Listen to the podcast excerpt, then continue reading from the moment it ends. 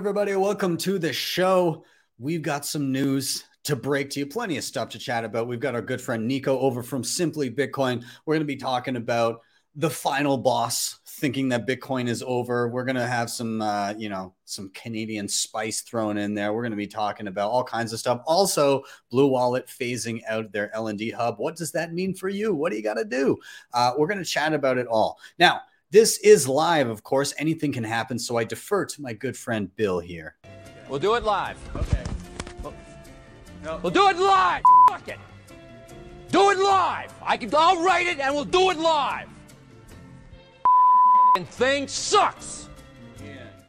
If you have not already, please do like, subscribe, share. All those things help so, so much. Thank you to all of you that have been doing it. They help get this content in front of more eyeballs. With that, I am Ben with the BTC Sessions. This is your daily session.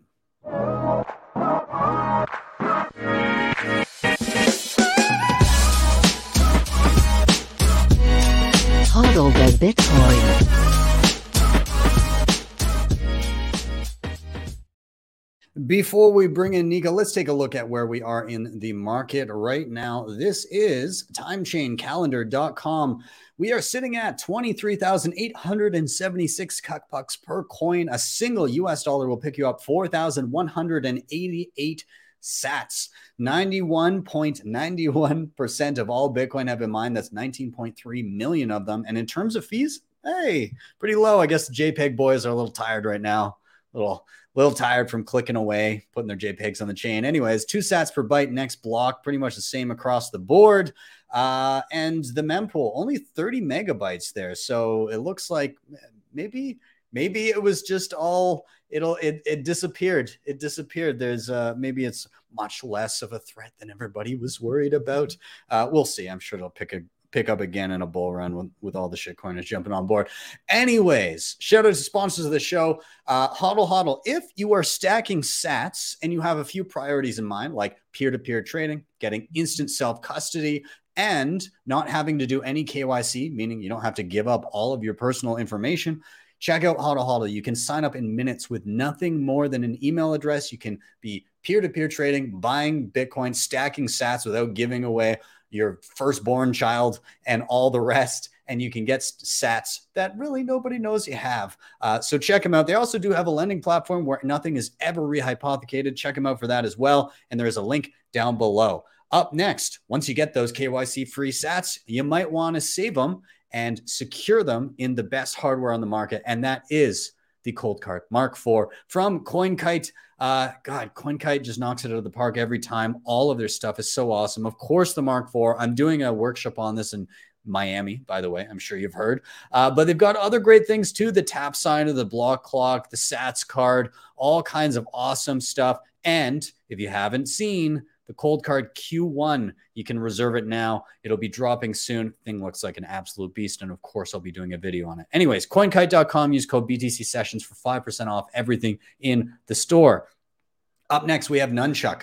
Uh, if you want to go above and beyond just regular hardware, uh, well, you can dive into multi-sig. And if you want uh, to limit the single points of failure, you can use something like an assisted multi-sig with the Nunchuk Honey Badger plan. This is a 204 multi-sig in which Nunchuk holds a single key, meaning they have no access to your funds. They can just be a just in case signer for you. You can use things like the Coldcard and this Tapsigner, all kinds of great hardware with it. And you can also set up inheritance planning. And the best part, you do not need any KYC, unlike other options on the market, which is awesome because you can set up this. You don't need anybody to have any of their nose in your business about where your next of kin will be receiving their sats from. Uh, so it's awesome. I've done a video on it. Check it out, nunchuk.io. And then finally, we've got Start9, your sovereign computing solution. You can back up everything I was just talking about by running your own Bitcoin infrastructure, Bitcoin Core, Lightning nodes, things like mempool.space, JoinMarket for mixing, all kinds of stuff. Plus, you can back up your own data, things like passwords, files, photos, even run a Nostr relay, all kinds of awesome stuff. Check out start9.com. You can check out the Embassy One, or if you're looking for something really, really beefy and high end to run your entire life on, you can check out the Embassy Pro.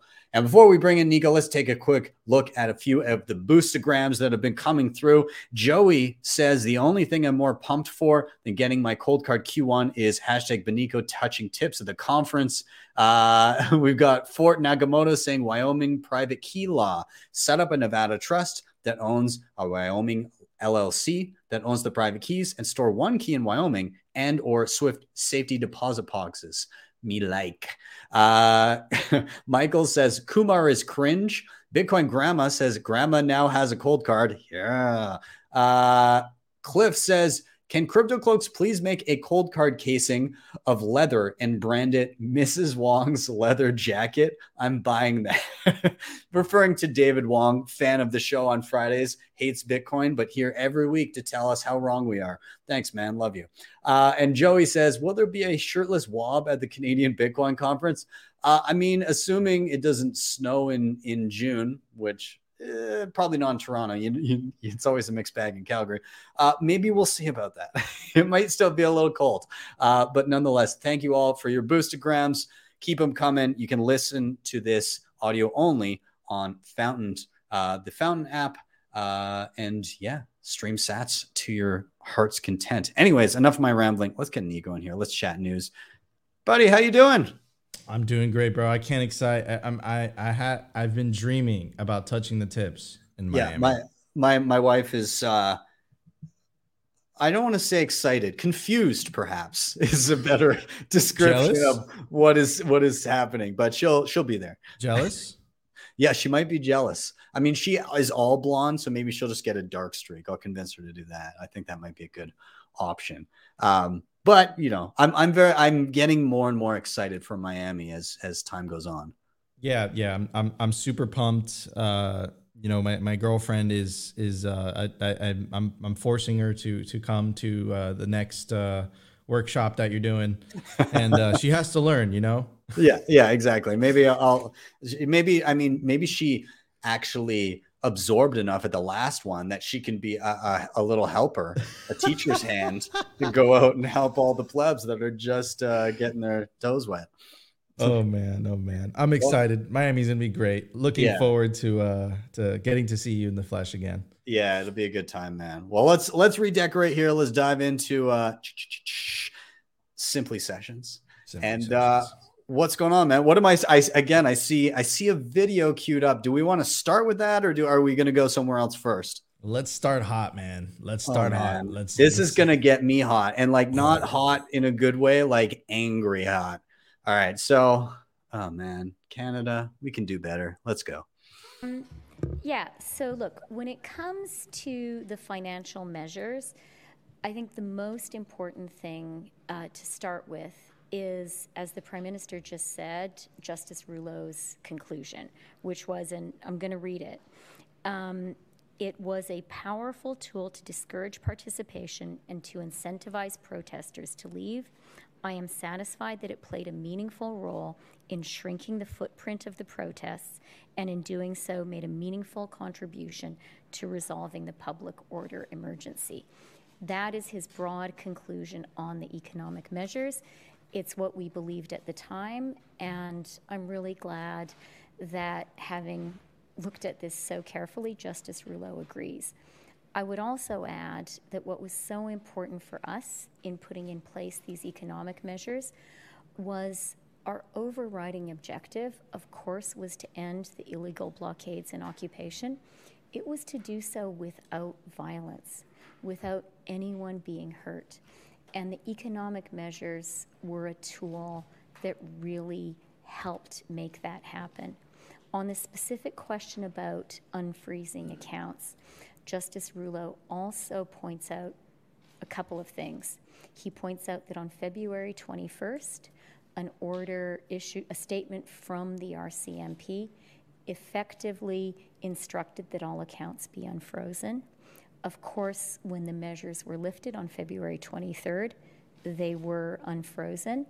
And he also pointed out in his own report that work was done urgently at the time and was being done between the government and law enforcement bodies and banks to ensure that there was a process in place to unfreeze the accounts. So all of that was happening. As the Prime Minister said, in the very horrible event that this ever has to happen again, for sure, there are some lessons for us. Thank you. That is disgusting. That makes me so angry. And by the way, anybody listening to that, that was the deputy prime minister of Canada, which is effectively like our uh, vice president, uh, Chrystia Freeland. I can't. I can't. I look at that and I and I think like. First of all, she said it was supposed to be a tool for stopping the blockades. The blockades were gone, but like this, so that people put up blockades at at a couple of borders in Canada.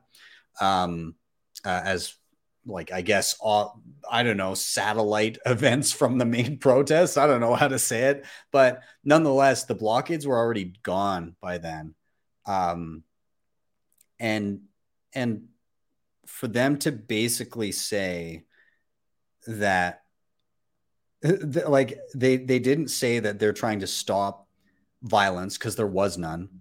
They effectively are saying like if there's ever a protest that we don't like we're going to possibly use economic measures meaning we're just going to freeze your money until you're starving and then and then you'll stop doing what you're doing which probably would work.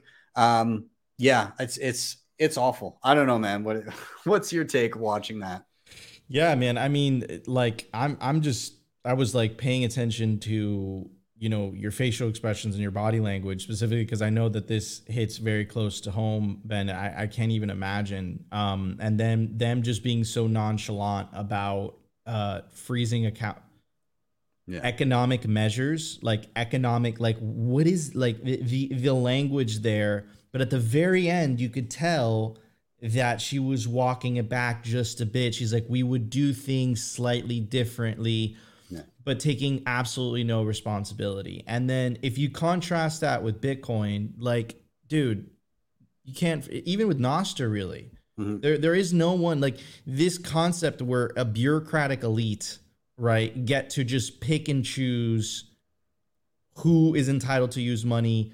This is your hard-earned money. This isn't something that you've stolen. This is something that you've worked for. Yeah. And this is a peaceful protest. The trucker protest was a peaceful protest right? They, they had kids in bouncy castles. And then think about that incentive of now you're not allowed to protest against your government. Isn't that a staple of a so-called liberal democracy that, you know, the the you know that country that that Canada calls itself? Like yeah. this is a country that's like, yes, we support, you know, human rights as long as they don't go against the government. If they go against the government, we're to have economic measures to make sure that you don't protest against the guy. Like, so absolutely absurd. No one deserves that much power. Yeah. I, again, like the, the one bit of solace that I had when all that shit was going on, because like I didn't know if I was going to be, like, I didn't end up getting any bank accounts frozen. But the, the nice thing about it was, I was sorting through like, okay, so what happens if that happens to me? And like that, it's I'm I'm living more or less on a Bitcoin standard, but I still need to utilize credit cards and a bank account in some capacity. I have a mortgage, I have all that kind of crap. So I'm sorting through. I'm like, okay, what what what would I have to do? And like the I had the solace of knowing that if they froze my accounts, obviously they're not going to get the majority of my wealth right? Like I have, I keep as few dollars as possible. And I also knew that in a roundabout way, it would be a pain in the ass, but I would still be able to make ends meet and actually cover all of my expenses. So just being totally unprepared for that eventuality and it being thrust upon me, I was still thinking, going, this is going to be a pain, but I can do it, even if it happens. Um, so that's that's kind of the assurance that you get with Bitcoin, where like even being ill prepared, if shit hits the fan, you're still infinitely better off than if you're not using Bitcoin. Yeah, 100%.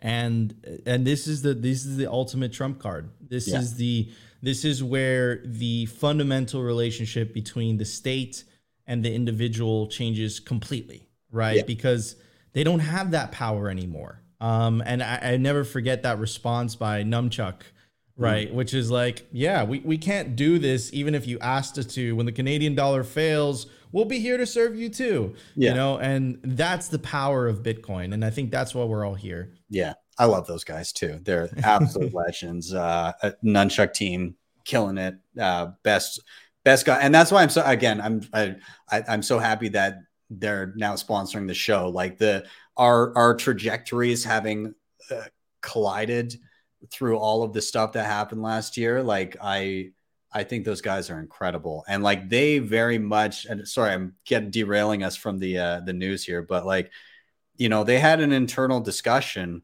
around like we've you know they they may come after us Nunchuk may may be under massive scrutiny. We may um you know who knows if Nunchuk exists as a company after this and they had that internal discussion of like but we're still going to do it. We're to we're to go forward. We're to support this. We're to do what we can. And they they're like we're we're all fucking in baby. Uh we're we're standing up for what we believe in. So hats off to them. Hugo over there is awesome. So yeah, yeah, hundred percent. Um, so Ben, ex- exclusively to Simply Sessions, I was actually able to uh, get Mr. Augustin to to read this headline. So if you don't mind, we could bring him on stage. Yes, absolutely. Crypto has lost the battle against fiat currency. Ah. Sir, are you okay? You sound like you're choking on a cheese dog. oh man. Um, what's that famous saying, Ben? Uh, if they were winning the propaganda the propaganda wouldn't be necessary. And yeah. I think that this is this is an example. This article is just so ridiculous. Um, and you can really tell that the central planning aspect of their belief system just bleeds out of them. You know, it's like Bitcoin is not money. Um, it's lost the battle, but you can clearly tell that these central bankers they don't believe in the free market. They they, they don't even have a they, they can't even conceptualize it. It they've been so used to operating in this world where they are the determining factor. And boy, have they not learned yet. Um, but they sure will. Anyways, so let's check it out. Uh, he goes on to say the argument that crypto is an alternative to fiat currency has been settled following last year's turmoil in the digital asset sector, according to Agustin Carstens, the head of the Bank for International Settlements. The battle has been won. Carstens said in a Bloomberg TV interview on Wednesday, a technology doesn't make for trusted money. And again, like, what about the people in Argentina? What about the people in Turkey? What about the people in Venezuela? Their their state money failed them. And even in the West, bro, like, are, are we supposed to be okay with in, in specifically in the United States, 6.5%, if you were to believe the government numbers? Um, are you supposed to be okay with 6.5% theft? Like, is that what we call trust? You know, so it, it's so disconnected from reality. Goes on to say the digital asset sector is still licking the wounds of the $2 trillion rout and November collapse of Sam Bankman Fried's FTX exchange. Quote, only the legal historical infrastructure behind central banks can give great credibility to money, Carstens said, adding he anticipates a strong and I think that says a lot, Ben. What is coming? He adding he anticipates a strong statement from the group of 20 for strengthened regulation of the digital asset sector. And this, uh, if you combine this with the, and we're going to get to this later on, on Simply Sessions, if you combine this by the recent hostility by the Biden administration trying to cut out the industry from the traditional financial system, at least here in the United States, you have the regulations in Europe talking about making, uh, to use their vocabulary, unhosted wallets illegal. Um, yeah, man, they, they, they, this is the separation of money and state. We are living through it. This is this is it. We're experiencing it. Yep, they're, they're and they're trying to throw. There's a there's a Jeff Booth talks about this a little bit, and he says that like you you've got to imagine that um, if you're creating an alternative system that necessarily obsoletes and ruins the previous system. And they've got unlimited fiat printing to throw at this thing. They will throw every possible thing they can at Bitcoin to stop it from prol- proliferating. So, like, we haven't even begun to see the pushback that we're going to get on this, especially when fiat actually begins to fail in at while at the same time uh, Bitcoin begins to actually decisively succeed. When Bitcoin is no longer traded as a risk asset and it actually is that safe haven versus inflation and versus all of this other fiat printing that's happening, um, that's when they they I think in it, and then it happens quickly, right? Because they just they print and print and print and print to try and ruin Bitcoin, and it just does the exact opposite. You are wrong, Ben. You are wrong. You, you don't know what they're talking about. You need the central bank. it's almost like a little bit of like an Arnold Schwarzenegger going there, but like way less fit. but yes, no, in all seriousness, I completely agree. Their only option is to print. That's their only solution to to to anything. And boy, do these people, whether it's Christine Lagarde, Erica Friedland, uh, you know, Janet Yellen, um, you know, Augustine Carstens, you know, I, I you know what, Jerome Powell isn't so. I, I, I wouldn't put him in the, in the in the category of those people. To, to and that's a very surprise. And I know I'm going to get beat up for saying this, but anyways, for those specific people, boy, are they in for a surprise. You know, I I, I think I think Powell is still in a state of like we're the U.S. dollar. Yes, Nothing, nothing's going to happen to us. Whereas like people in the eurozone, they're like, oh, we're fucked. they're like, man, shit's really falling apart quick. We got to make sure people don't go to Bitcoin or something. Um, yeah, they they're feeling the pinch more than than the U.S. will. The U.S. will feel it last, um, but it'll be too late by then. hundred percent, hundred percent.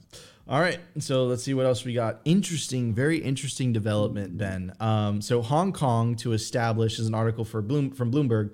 Hong Kong to establish task force to help develop Crypto Hub. Hong Kong will set up a task force to provide recommendations on how it could achieve a recently adopted goal of becoming a crypto hub. Quote, over the past few months, a large number of innovative enterprises with potential have been considering setting up business in Hong Kong. For the next step, it, I will establish and lead a task force on virtual asset development with members from relevant policy bureaus, financial regulators, and market participants to provide recommendations on the sustainable and responsible development of the sector. Now, if I just read this news on its face, um, you'd think it's a big nothing burger. But remember, Hong Kong is part of China. It's part of you know they say it's two it's uh, one country two systems mm-hmm. but we all remember the protests in hong kong right the ccp has moved in there so this had to happen with the ccp approval. And check this out is an article that followed that up and it confirmed that. It says in october hong kong rolled out the red carpet for crypto businesses to help revitalize the embattled financial hub. Signs are now emerging the push has under the radar backing from beijing providing impetus for mainland Chinese firms to return. Representatives from China's liaison office and other officials have been frequent guests as the city's crypto gatherings over the past months, swapping business cards and WeChat details, said people familiar with the matter who asked not to be ma- named discussing private information. The encounters have been friendly, with officials checking on developments, asking for reports, and in some cases making follow up calls the people said. The liaison office, the top mainland body based in Hong Kong, didn't respond to to uh, to requests for comment. So interesting. Goes on to say local crypto operators say their presence is clearing up any doubts about Beijing's attitude towards Hong Kong's efforts to become a crypto hub. The low key support shows that officials are keen on using Laissez Faire City as a testing ground for digital assets. They keep a tight rein on any such activity in the mainland. You cannot resist Bitcoin's incentives. And remember that news that came out from China not too long ago. Even after the CCP banned Bitcoin mining within its within its borders, it's still estimated, according to this report. It is quite dated though, that 21% of the hash rate is still located in China. You cannot resist Bitcoin's incentive, and I think it's fascinating how the CCP is trying to play both sides here. It's so I'm trying to figure out the play here, and I'm wondering if it has to do with the fact that they're getting pretty buddy buddy with Russia right now, and Mm. Russia is obviously recognizing that in a world where they can have a, a big portion of our their reserves basically sanctioned and stolen. Um, what gets around that the easiest is you know a network like Bitcoin, and like I I I, I think that China might might make the mistake of assuming that they can keep a handle on it, like they can use it at the top and prevent the little guy from using it. But I that's not going to be the case. And Russia seemed to try with that stance too. Mhm. But like it's the, the whole Alex Gladstein, uh, Bitcoin is a Trojan horse for freedom. It's exactly that. Like you have these kind of totalitarian governments saying like, all right, this is great for us because the world's trying to stop us from doing something. We just won't let our citizens use it because that would be disastrous. And what ends up happening is their citizens are like, well, I mean, fuck you. we're we're definitely using this. Um, so I think that's how it plays out. But in the in the interim, I I think we're going to be faced with like this onslaught of different types of ways this is represented in the media, where it's going to be like Russia's using it, it's bad. China's using it, it's it's bad, while also Chinese citizens and Russians, uh, Russian citizens that are being oppressed by their government are using it. It's good, and I feel like the media won't be able to make up their mind, but the the the interests at the top will take precedent. And if Biden says bad, bad. Uh, if Western governments, if you know, uh, you know, Europe says it's bad, it's bad. I think that will take precedent, and it'll take longer for the message of, well, what about the little guy? That will take much longer to proliferate. A hundred percent, and um, that that Alex Gladstein reference so spot on, and I, I I never forget in the article he says that Bitcoin and freedom, uh, the the NGU technology and the freedom enabling technology are inextricably linked, and I don't think the China exactly what you said. I don't think the Russian government realizes this, and I don't think the CCP realizes this as well. But once again, cannot resist Bitcoin's incentives. Anyways, um, all right, moving on to um, Ben. This is quite a bit of a read, so I'm I want to propose something a little bit differently, so it's not just me reading. Would you be so kind as to read this legendary post by the one, the only, legendary Hal Finney?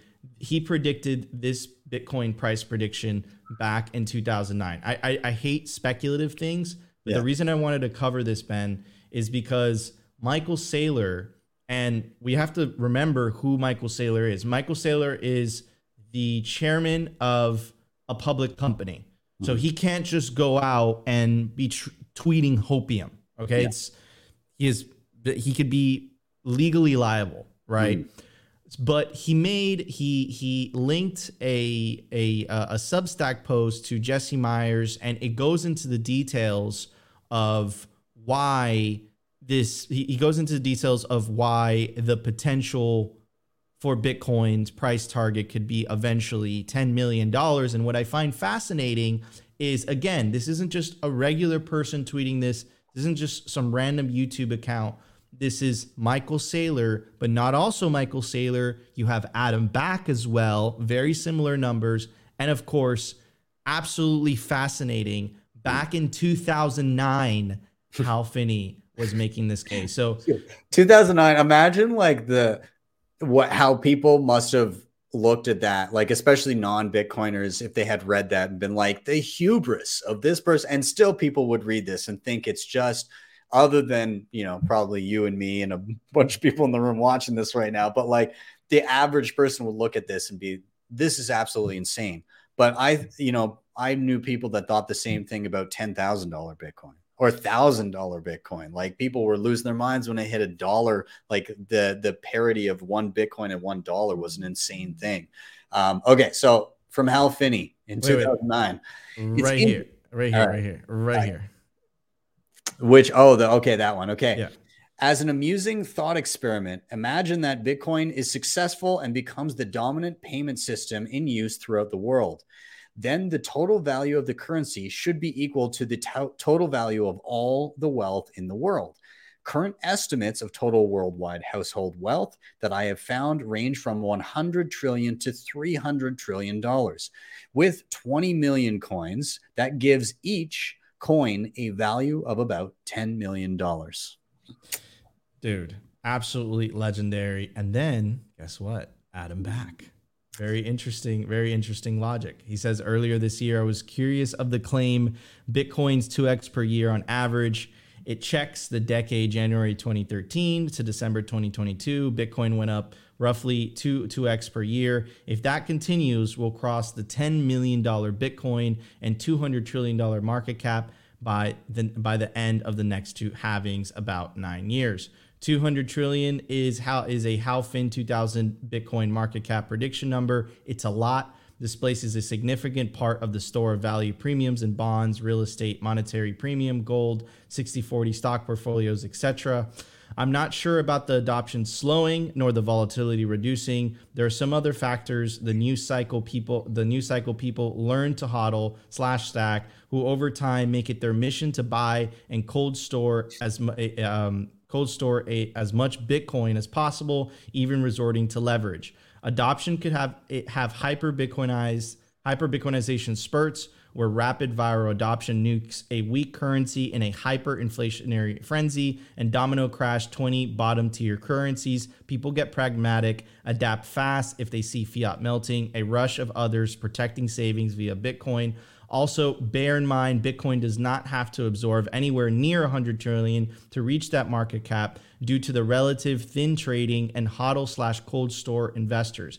If Bitcoin really gets moving, it will become harder to get anyone to sell.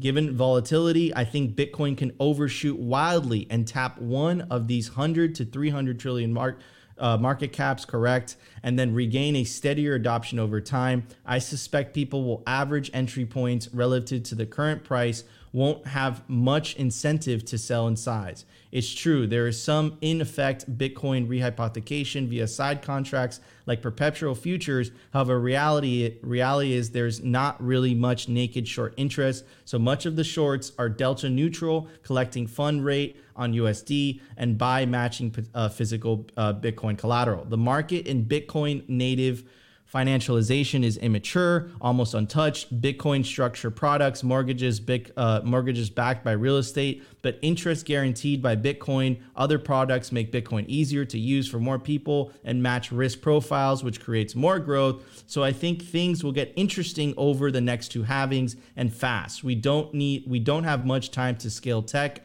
We need somewhere for the next billion users to own their their own UTXOs, their own keys with censorship resistant cold storage. That probably means side chains, drive chains as a trade off, more lightning optimization, etc., etc. So you guys get the point. Adam Back is bullish, and he again, Adam Back is a public figure, and he is the CEO of Blockstream. Of course, though, Blockstream is not a public company, so he doesn't have the responsibility that someone like Michael Saylor has. So you could make the argument if you want to play, you know, the devil's advocate, right? That Hal Finney, incredibly bullish, is part of the Bitcoin, you know, project and and everything that's going on very early. Of course, we know Adam Back is a you know is a huge bull. But what I find really interesting is Michael Saylor retweeting this, and he goes on to say Bitcoin is competing against gold, collectibles, art, equities, real estate, bonds, and money as a store of value in the 21st century Jesse Myers analyzes the opportunity and makes a compelling case for $10 million Bitcoin. I we don't have time to go through the entire thing, but I really want to focus on the very end because it kind of breaks it down.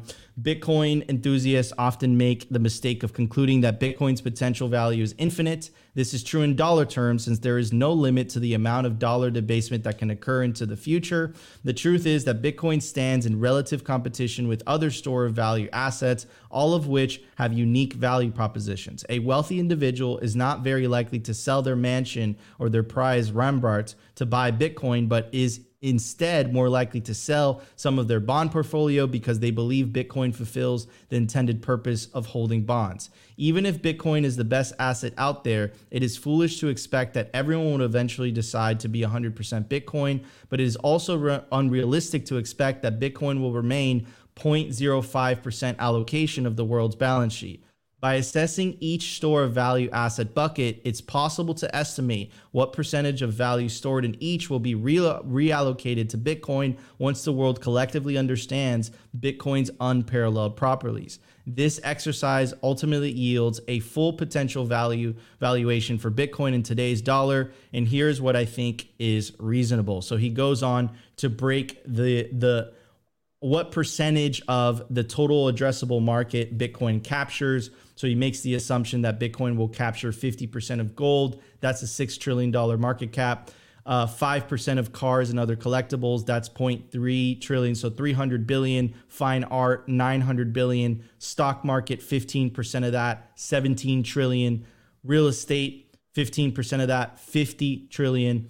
Bonds, 30% of that 90 trillion and money 30% of that is 36 trillion and that puts bitcoin at a 200 trillion dollar market cap not even capturing a majority of the total address, uh, addressable market of those stores of value and that puts bitcoin at a price of 10 million dollars each Again, if it was just one of these things by itself, Ben, I would think this is pure hopium. But the fact that it's Hal Finney, the fact that it's Adam Back, and then the fact that it's Michael Saylor retweeting it, I think this is something that potentially, you know, is is is a is a good thought a thought experiment to say the least. Yeah, I I think um, the numbers that we'll see in in a decade's time, um, even by today's standards, will be un- unfathomable to most regular people. Like they'll, they'll look at it and and and not understand how it could have happened. Um, but then you know, it, it, there's always the the Overton window shifts. And right now, again, like we're you know we're in the mid 20s and and we're still getting articles that Bitcoin's dead. So I think you know it shifts and there's that initial phase of oh my god what is happening and then it draws back even a little bit and and people just say oh it's it's dead again Every, nobody has the low time preference to think long term everybody's everybody's just looking at kind of well what's it going to do next month um, and and i mean bitcoiners have have grown beyond that where it's I don't I don't care what it does next month. I don't care what it does next year. I care that I can save in a vehicle that will you know help me through retirement that will help my kids um, begin their lives uh, and and perhaps my grandchildren as well and beyond you know building building dynasties through time absolutely amen to that all right let's move on to let's move on to this because i think this is the this is this is a big deal and kind of connect this with what Augustine Carstens's his attitude, how he was approaching it with like, look, like this is what it is. There's nothing you could do about it. This is an article that we've covered on the show um, recently, but it gives context to the Wall Street Journal article that I'm about to read, which is this is Operation Choke Point 2.0 is underway. It's an article by Nick Carter. He goes on to say what began as a trickle is now a flood. The U.S. government is using the banking sector to organize a sophisticated, widespread crackdown against the crypto industry, and the administration's efforts are no secret. They're expressed plainly in memos, regulatory guidance, and blog posts. And that's the p that's the key part in this passage is that they haven't been they haven't been obfuscating this. They're telling you exactly how they feel about Bitcoin exactly how they feel about crypto. And the next thing that's in their target is stable coins. And that's what they're going after next. And here and, and it's a good it's a good lesson for everybody to understand that stable coins provide a false sense of financial sovereignty. They're inherently centralized. There's a metaphorical head to chop off. So it makes it easy for governments to capture. Of course, we were talking about Augustin Carstens. This is his doubt on it. He says, uh, Augustin Carstens casts doubts on stablecoins, claiming tokens do not benefit from regulations or central planning. But I think here is really the smoking gun in this article by the Wall Street Journal. Stablecoins attract scrutiny and SEC's drive to control crypto. It goes on to say, um, an SEC lawsuit over BUSD, the third largest stablecoin by market value, would be a significant jolt to an industry that has suffered a series of shocks in recent weeks after the failure of crypto exchange FTX.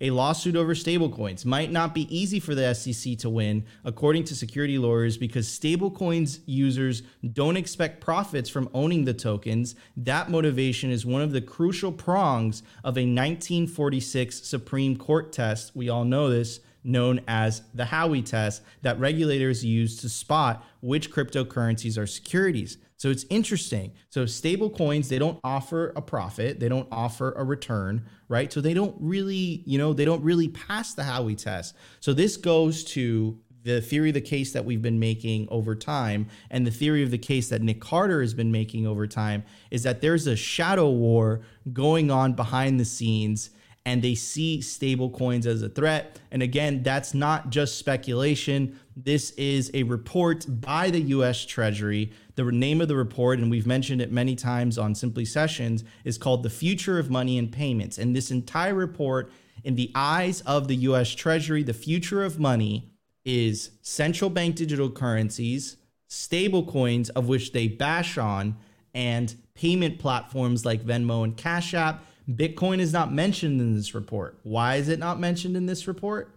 Because then they would give they would justify they would they would basically put their stamp of approval that a money can exist without inflation and if that happens the cat is out of the bag now when they mention stablecoins in this document they say the speed and efficiency of stablecoins relative to cbdc's will depend largely on the stablecoin system for transferring ownership as discussed in sections 2, stablecoins rely on a variety of different intermediaries and ledger systems. Certain features may make stablecoins prone to congestion and high and unpredictable transaction fees. Further, if not subject to appropriate regulation, sounds very familiar, doesn't it? Um, and oversight, stablecoins present other risks, including the risks of runs.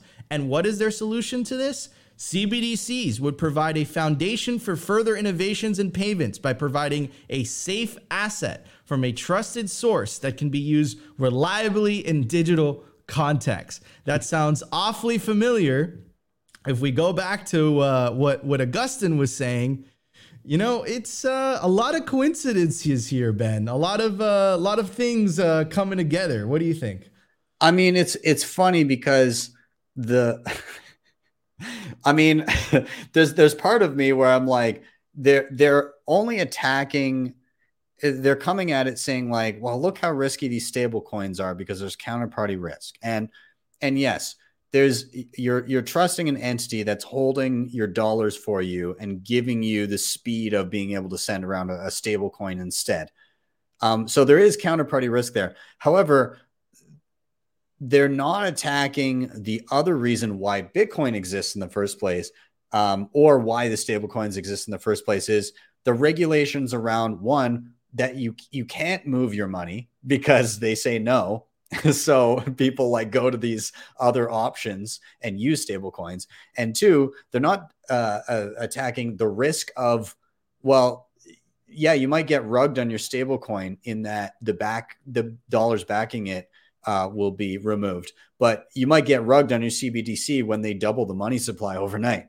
So like there's there's buckets of risk here, and in general, if you're dealing with a fiat currency, there's always the risk of debasement, which is exactly why Bitcoin was started in the first place. So eh, yeah, I don't I don't know. It's it's funny they want more control. Obviously, they're trying to they're worried about the stable coins in the sense of how do we control people and what they do with their money, how do we basically take our monetary policy and get so granular with it that we can uh, induce it upon the individual instead of try to blanket do it through the economy and through the banking system.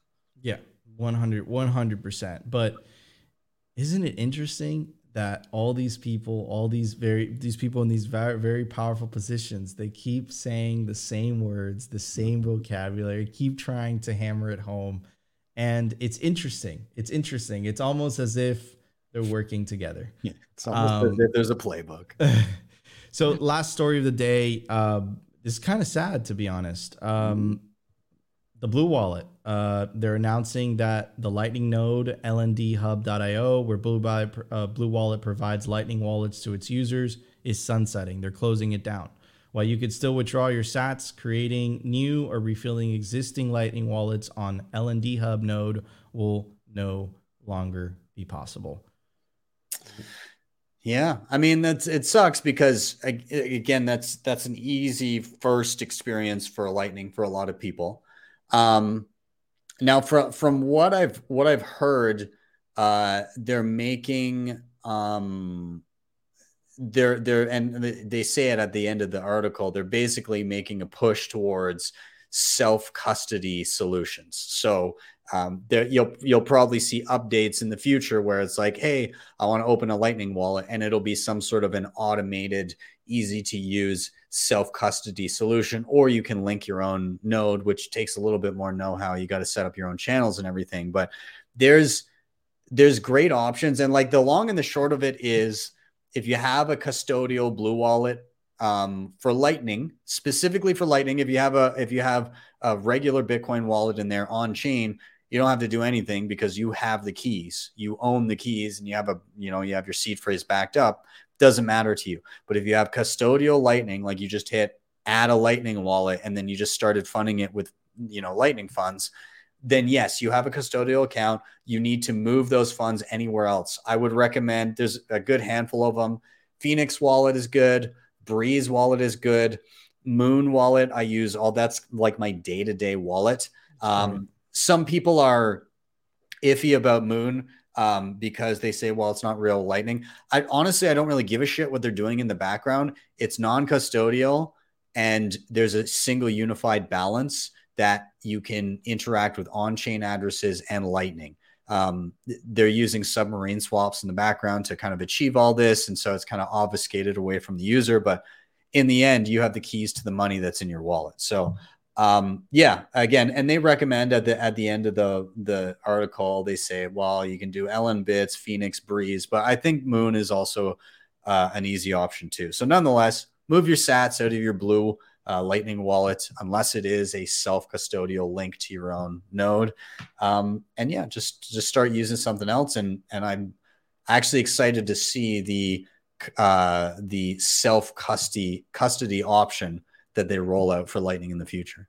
hundred percent. And uh, check out BTC sessions for tutorials on how to do all that. I'm sure as soon as they drop that, I will. Uh, I'll be making a new BlueWallet video. But uh, yeah, man, yeah, good stuff, dude. Thank you for all this. Uh, we we there's a whole bunch that we got to cover in here, so I appreciate you. Uh, shall we do it again next week? Absolutely. Sorry for running a little bit late today, but dude, there All right. was there was a there was a ton to cover. There's a ton of there's a lot of a lot of signal. Yeah. Thank you so much, Ben. Guys, this was your Simply Sessions. later, man.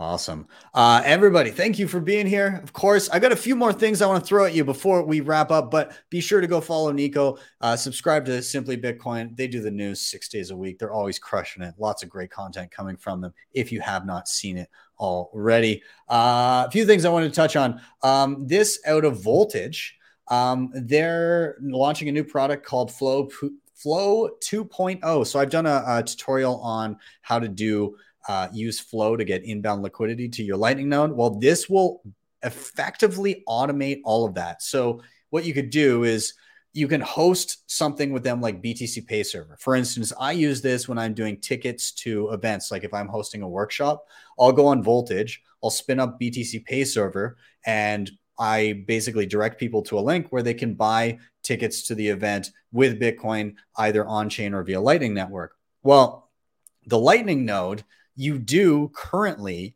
have to establish inbound channels so that you can actually receive payments via Lightning. Well, no more. With Flow 2.0, effectively, anytime you need inbound liquidity, like if somebody's trying to pay you with Lightning at your BTC Pay server via Voltage, it will automatically establish a new inbound channel for you. So you don't need to think about any of your channels. You just say, "Hey, pay me in Lightning," and then it'll it'll establish it for you, which is super awesome. So kudos to Graham and the team over at Voltage for rolling this out. Very excited to give it a try. Uh, the other thing I wanted to talk about is Tapsigner. Tab Signer, I tweeted out a, a short one minute video of me doing this, but Tapsigner now you can use on Sparrow Wallet, which is like my go to uh, wallet that I use on desktop. And so if you get, and I'll see if I can hold it up here, I have like a little, uh, there it is. Okay, that's that's an NFC scanner that's plugged into my computer. And so basically, I can just tap my card to it and it will be recognized in Sparrow Wallet. I can use my Tapsigner to sign transactions. It's super smooth. Again, in the video, I had a, a Tapsigner that's already set up, like it works with Nunchuk, which I use all the time on mobile.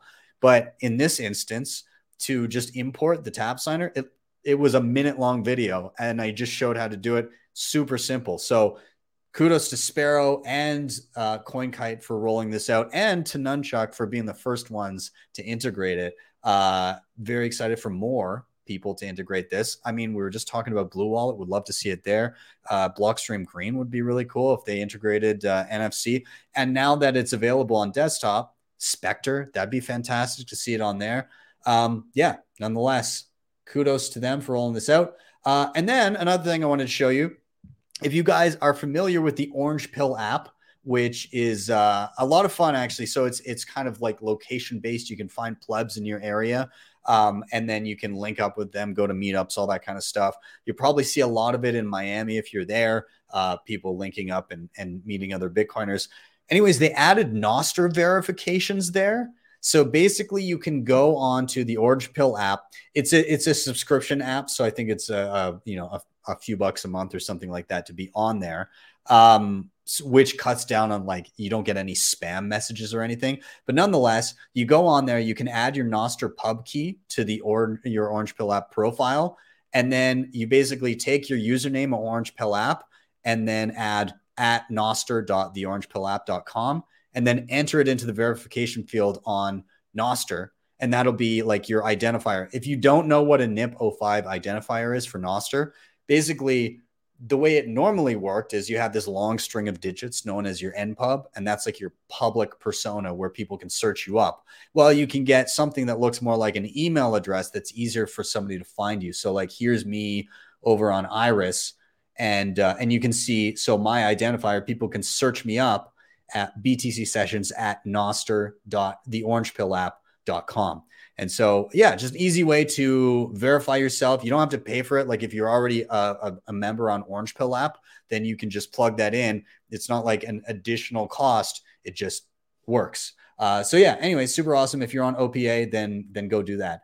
Um, I wanted to give a shout out to uh, the Bitcoin Standard podcast. I just finished this episode today. Uh, a guy named Calley Means, and it's on fiat food, science, and PR man, that was a good listen. It just goes through the absolute state of corruption of the food industry and the scientific quote unquote scientific studies in and around it and the the government guidance around nutrition in specifically in the US but I'm sure we get flavors of it in every other country as well especially western countries where it's just it's so detached from reality. The incentives are so misaligned. The science has gotten to a point where you have uh, one of the points that Calley brings up is you have uh, uh, Coca Cola funding scientific studies to the tune of 11 times more uh, any other source of funding to ensure that we get studies that question whether or not sugar has to do with obesity. Uh, and to continue to categorize Coca Cola's products as healthy so that they can continue to be part of the food stamp program in the US, which is a massive boon for them.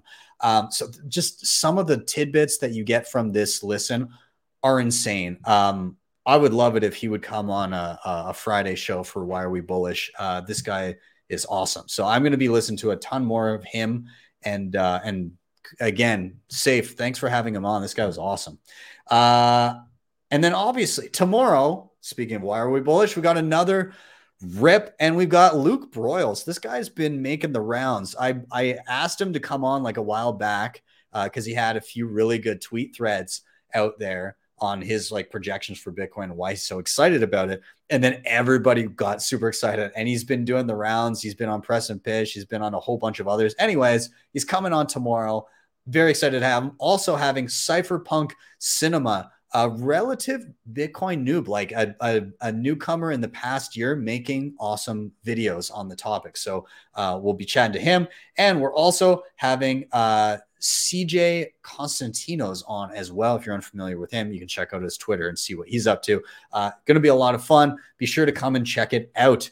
Um, and with that, let's start rounding things out. First off, like, subscribe, share. Those things all help a ton. You can hit up the previously mentioned sponsors down below Hodl Hodl, CoinKite, Nunchuk, Start9. They're all linked down below. You can also check out if you're going to be in Miami. Very excited for the Bitcoin conference there. This is my fourth time attending. It's going to be awesome. 150 speakers, 15,000 attendees, 2,000 plus companies. It's going to be a blast. If you want to grab tickets, b.tc slash conference, and you can go use code BTC sessions for 10% off. They bump ticket up ticket prices up every I don't even know how often it is, but like the sooner you have tickets, the better because it gets more and more expensive as the uh, date looms. Uh, so check them out. And then also, if you're going to be in Miami, I've got my Coldcard deep dive tutorial that is happening on May 17th. So it's the day before everything kicks off in Miami. Uh, so come a little bit early. Uh, again, four hour deep dive. We're going to go starting from the basics all the way up to some of the advanced features. So you can expect to leave this workshop being fully basically being way above and beyond your average Coldcard user and and miles and miles beyond uh, other people and their understanding of what their hardware can do. So be sure to check it out. Um, just a few tickets left. And if you need to grab a bundle uh, on the same page you can actually grab like a full Coldcard uh, sd card cables Coldpower, being able to power with a nine volt battery. Basically, you get a whole package with it. You can grab as well if you need it, or you can bring your own, whatever works for you. Anyways, you can hit that up on my website, which is btcsessions.ca. And over on the right hand side, you'll see the in person workshop link. You can get to it through there. I also have my one on one Zoom private sessions if you need some hand holding with some other stuff too. Anyways, guys, uh, I'm going to finish up there. If you really like the show, you can always drop me a tip at my strike page, strike.me slash BTC sessions. You don't need strike to use it. Just get there, type in any amount you want, hit the tip button. You'll see a lightning invoice, or if you prefer, tap the right. You'll see a regular Bitcoin QR code. With that, I'm out. Have yourselves a wonderful day or evening. See you guys next time for your daily session. We have BTC sessions. Bitcoin is FU money. You can't stop it. Get yourself some Bitcoin and hold it yourself. Peer to peer exchange. You know, people are going to organically come to it and gravitate towards it, especially in the world we're living in now. It's incredible. It's a great tool, and I can't wait to see it proliferate everywhere.